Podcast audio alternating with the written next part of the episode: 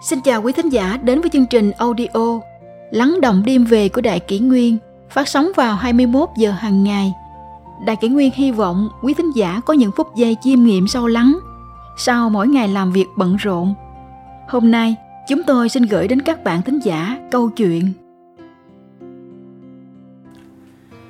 Thuyền phó tàu Titanic tiết lộ bí mật vĩ đại giấu kín nửa đời người. Đêm ngày 14 tháng 4 năm 1912, một vụ tai nạn kinh hoàng đã xảy ra. Con tàu mang phong hiệu không thể chìm có tên Titanic đã đâm sầm vào một tảng băng trôi khổng lồ. Kết quả của vụ va chạm ấy là những con số và nỗi đau mà người ta không bao giờ muốn nhắc lại. 1.514 người đã thiệt mạng trong vụ đắm tàu kinh hoàng năm ấy. Nỗi đau đã khép lại hơn 100 năm. Ngày nay, những gì người ta lưu lại về từ khóa Titanic có thể là vụ đắm tàu, thảm họa hàng hải nghiêm trọng nhất mọi thời đại hay mối tình lãng mạn của Jack và Rose. Cũng có thể là bài tình ca bất hủ My Heart Will Go On qua chất giọng cao vút của Celine Dion.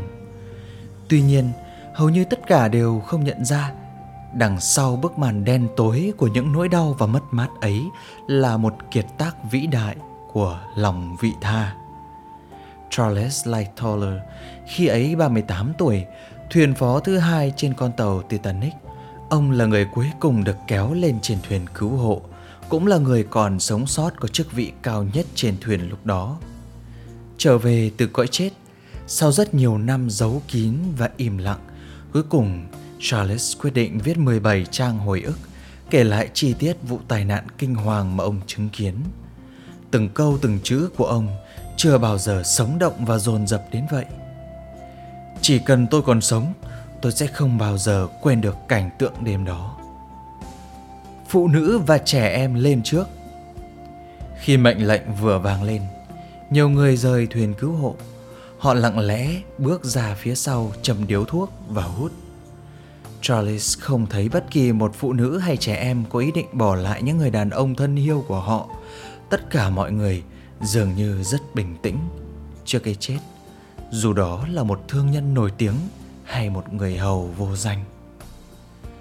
Khi chiếc thuyền cứu hộ đầu tiên được đưa xuống mặt nước, Charles đã hỏi một người phụ nữ họ Straw khi ấy đang ở trên bong tàu rằng Bà có muốn tôi đưa bà lên thuyền cứu hộ không? Người phụ nữ lắc đầu Không, tôi nghĩ vẫn là ở lại trên tàu thì tốt hơn Người chồng của bà hỏi Tại sao em lại không muốn đi lên thuyền cứu hộ? Người phụ nữ mỉm cười trả lời Không, em vẫn muốn ở bên cạnh anh.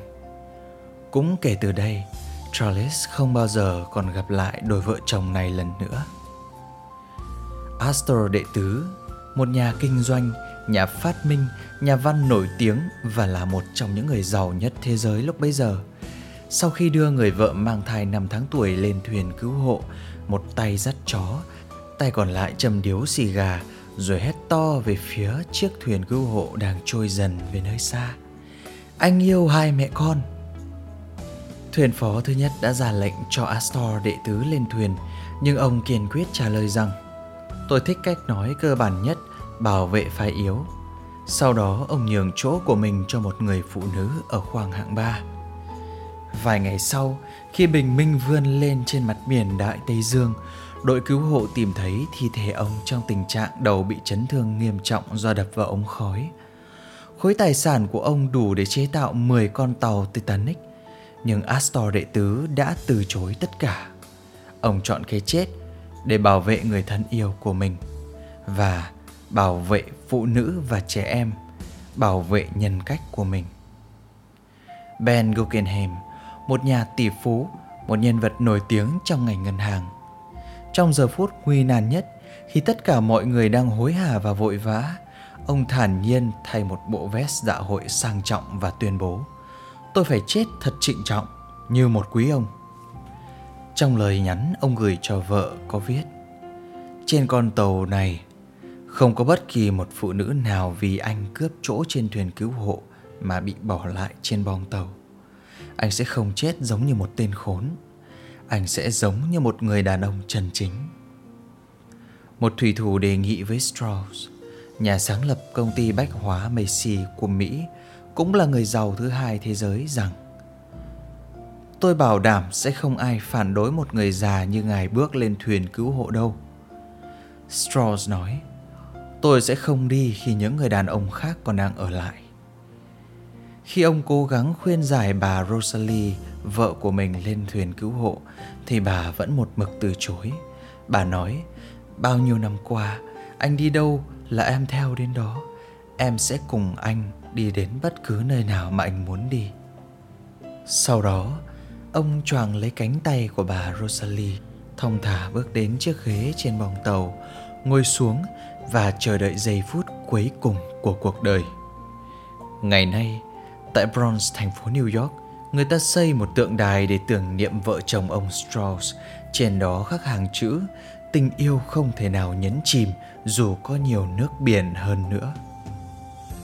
Một doanh nhân người Pháp tên là Nahuel đưa hai cậu con trai của mình lên thuyền cứu hộ, nhờ một vài người phụ nữ chăm sóc cho chúng và mình thì từ chối lên thuyền.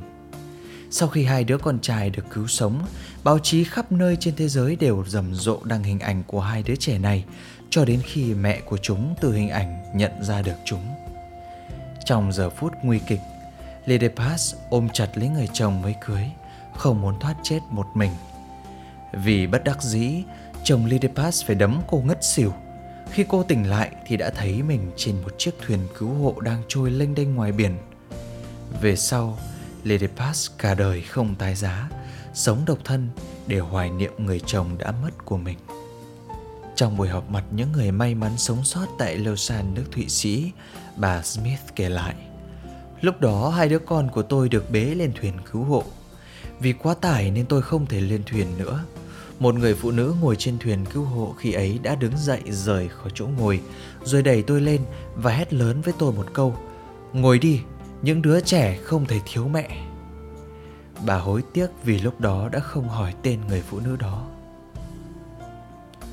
Những người thiệt mạng trong vụ tai nạn này có tỷ phú Acid, nhà báo nổi tiếng State, thiếu tá pháo binh Bot, kỹ sư Robo nổi tiếng, vân vân. Họ nhường chỗ của mình trên thuyền cứu hộ cho những phụ nữ nông dân không một đồng trên người. Hơn 50 nhân viên cấp cao trên tàu Titanic, ngoài thuyền phó thứ hai là Charles Lightoller, chỉ huy đội cứu hộ may mắn sống sót. Toàn bộ đều hết mình cứu người đến chết trong cường vị của mình. Khoảng 2 giờ sáng, nhân viên điện báo số 1 John Philip nhận được mệnh lệnh bỏ tàu của thuyền trưởng. Mọi người tự mình cứu mình, nhưng ông vẫn ngồi trong phòng thông báo, vẫn giữ tư thế phát tín hiệu SOS liên tục cho đến phút cuối cùng. Khi đuôi tàu bắt đầu chìm xuống nước, Charles nghe thấy vào khoảnh khắc cuối cùng, khoảnh khắc của sinh ly từ biệt, những lời yêu thương vang lên. I love you, I love you. Trong bức màn đêm đen tối nhuốm đẫm màu đau khổ và chia ly, tinh thần quý tộc nổi lên như ngọn đuốc rực sáng, khắc họa lên một tuyệt tác vĩ đại về nhân cách và đạo đức con người. Giáo dục lối sống không chỉ là lý thuyết, mà trong những hoàn cảnh thực tế, những bài học đạo đức ăn sâu vào tâm thức trở thành kim chỉ nam cho hành động của mỗi người. Phụ nữ và trẻ em, những con người yếu đuối cần được tôn trọng và ưu tiên – những người đàn ông lịch lãm không thể chỉ là kẻ nói lời hoa mỹ và tử tế trên bàn tiệc, mà ngay cả khi đối diện với thực tế rằng dù ngày mai tất cả đều trở thành vô nghĩa thì bài học về đạo đức và nhân cách hôm nay vẫn cần được thực hành một cách tuyệt đối. Nhân sinh như cõi mộng, dù cho người đó có giàu có bao nhiêu hay nghèo kém cỡ nào, đứng trước sinh tử cũng đều chỉ là một sinh mệnh bé nhỏ. Quan trọng hơn, khi ấy người ta mới thật sự nhận ra điều quan trọng nhất của cuộc đời không phải vật chất không phải quyền danh càng không phải nhận lại điều gì cho bản thân mình mà là cho người khác là vị tha. Vị tha hàm chứa một sức mạnh vô tỷ đã biến những con người xấu số trong cơn bão biển kinh hoàng năm ấy trở thành biểu tượng vĩ đại của tấm lòng thiện lương cao cả.